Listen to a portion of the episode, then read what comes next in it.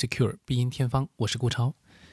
本节目呢是由浦东碧云美术馆和上海市残疾人文化体育促进中心联合呈现的。那么在这一期节目当中呢，我们继续和上一周一样，是讲民乐主题的话题。那分享了以后呢，发现大家还是挺喜欢民族音乐，并且呢对一些乐器啊曲目很感兴趣。那么当然了，呃，这个乐器不同带来的非常不同的质感。东西方的音乐语言也是有很大的差别，特别是在传统音乐领域里面，可以说共通性很少。那现在呢，我们很多的音乐家也会去学习西方的一些，呃，演奏啊、创作的一些技法。那么他们的之间的这种形式上的一种对话，会更加的容易一些。当然，在理念上面还是会体现出很多不同。中国乐器就是有它中国人的这种精气神。那今天节目当中呢，要分享一个我非常喜欢的乐器，就是古琴。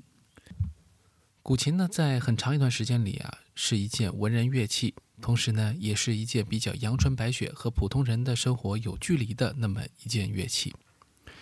所以呢，呃，也很少有人去真正的认识它。年轻人呢，甚至于也很长时间里不关心它。但是呢，到了这个二十世纪以后啊，不断的有更多的年轻人喜欢这件乐器。特别是古琴成为了联合国教科文组织认定的人类非物质和口头文化遗产的这一部分，呃当中的一件之后呢，更多的人把这个关注点都放在了这件乐器上面。那么今天节目当中，我们就呃一起来听听古琴的音乐，呃寻找一点生活当中的松弛感。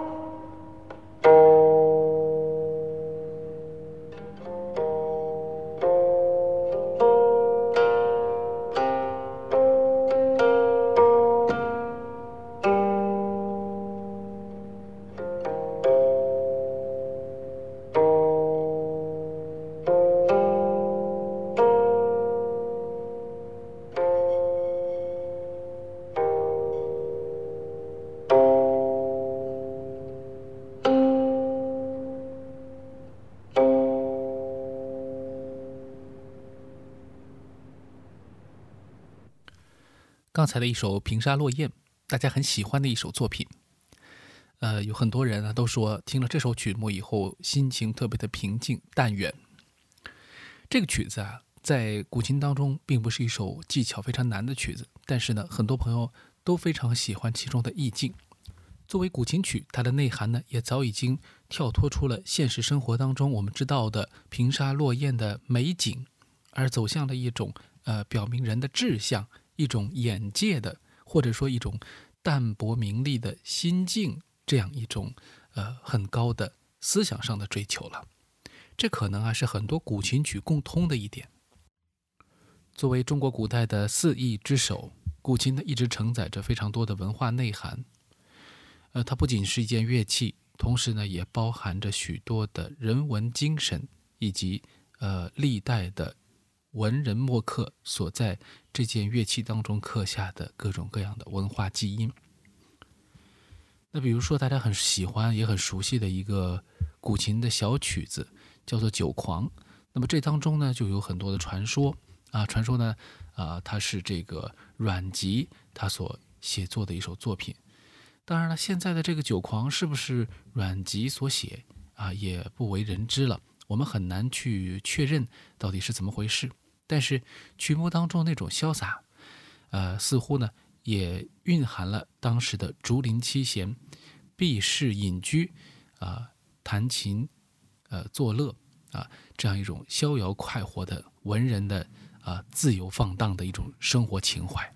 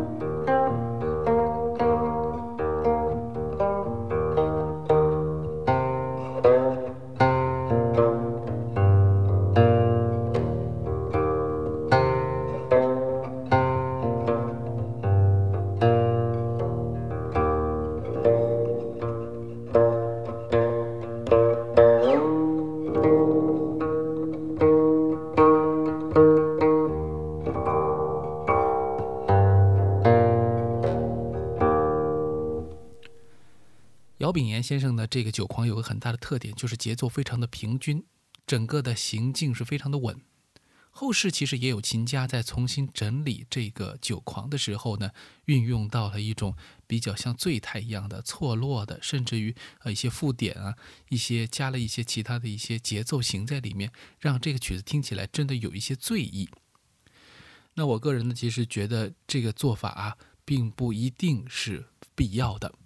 那么很多的琴家呢，也都公认呐，姚先生的这个版本是非常的符合这个曲目的气质。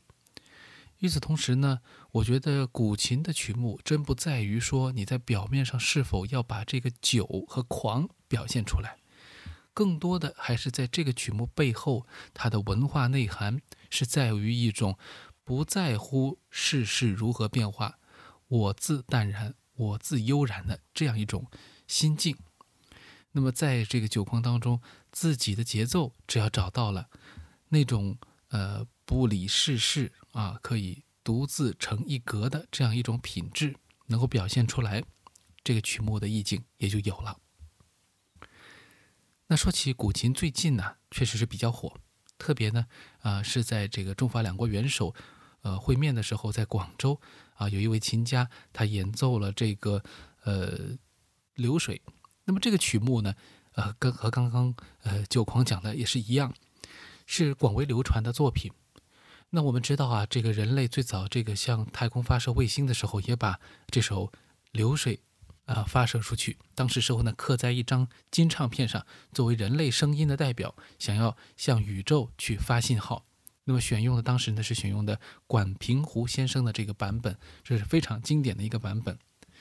那么今天呢，我在这里也想。呃，用另外一个版本来跟大家分享不同的韵味，不同地方的琴家，其实他们在语言上也会有很多的不一样。比如川派的古琴家顾梅庚先生，他曾经录制过的这个呃流水，你听也有一些很多水的韵律在里面，但是曲调啊、节奏啊啊，包括一些乐曲结构的处理啊，都有所不同。这是历代的这个传谱啊，包括打谱的过程当中所带来的这种。呃，细微的差异。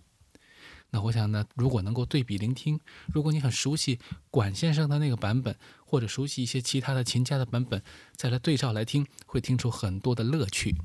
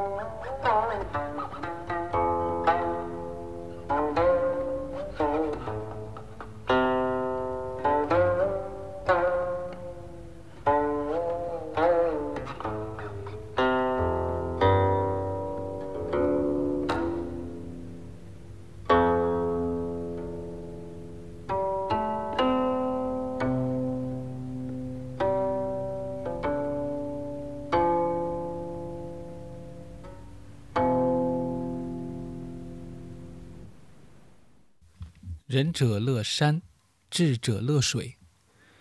呃，古往今来的文人墨客啊，都喜欢寄情于山水，因为人世间的繁杂实在是让人摸不着头脑。仔细想来呢，很多东西都是违反人的本性的，都是无法去让我们抒发自己内心当中那种真正的对于生命的热爱和渴望的。我们往往在事物的繁杂当中呢，经常会迷失自己真正需要的东西。静下心来，在古琴的音乐当中去思考，有必要去追求些什么东西，或者说寻找真正的属于自己内心当中的声音，找到自己真正希望去探索的那一部分。这个是非常重要的一个人生课题，也是困扰着很多人、带来很多烦恼的一个。根本的关节所在。那么正好呢，现在又是春天时节，非常适合往外走。所以呢，呃，我们节目呢，呃，也是有一些新的动作啊。结合呢，我们今天的这个节目，最近的这期节目，包括我们接下来可能还会有古琴的内容。那我们呢，将会在四月二十六号这一天呢，在这个上海的吴昌硕纪念馆，我们会有一个活动。那么这个是在下班时间啊，六点半到七点半这样一个小时，我们举行一个晚高峰的古琴雅集。那么这一次的雅集呢，也是呃非常好的得到了吴昌硕纪念馆的支持。那我们邀请青年的古琴演奏家吴文怡和我一起呢，呃来聊一聊古琴音乐，听一听琴曲。这个在上海的吴昌硕纪念馆这个地方，它中间有一个天井。啊，或者说它是一个呃中间的一个空间，那么这个空间呢，呃比较小，可能呢只能容纳二三十个人，但是恰好呢是可以呃让我们古琴的声音得到一个最好的一个挥发，因为这样呢不用任何的麦克风，天然的音响效果就可以在这个陆家嘴高楼环抱啊，包括周围还有绿色的这个中心绿地的这个绿意当中，我们去感受古琴的魅力。那么具体的活动呢，大家可以到吴昌硕纪念馆的公众微信号，还有就是在其他的一些啊，包括我们今天节目的这个说明当中去寻找相关的信息和内容。呃，也希望呢，通过这样一个方法呢，能够和大家见面。那么在今天这个节目接下来呢，我们将会听到的就是这一次的活动当中可能会演奏的一个作品。这个作品呢是一个比较新的曲目，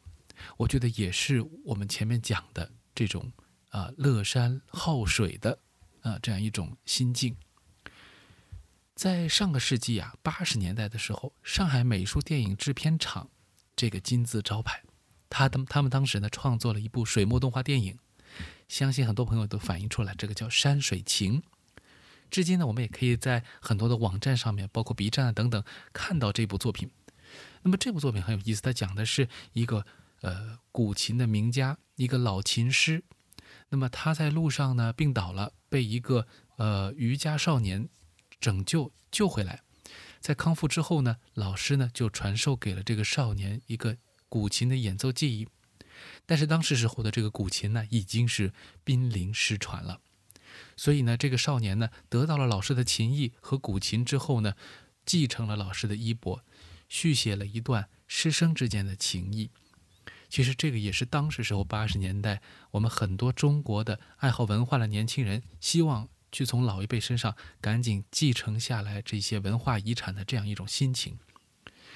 这当中呢，有一首曲目呢是由上海著名的作曲家金福载先生他所创作的，而这首古琴曲子呢，呃，如今呢也成为了一首我们不能说是保留曲目，但是是一首非常非常优雅的，啊，带有着中国传统人文情怀的。这么一首古琴的小品，那么这次活动当中呢，吴文怡也会演奏，也是啊我特别点播的。好，那么今天呢就以这首作品作为结束，我们下期节目呢应该还是聊古琴，欢迎大家继续收听《b e i n Music Cure》。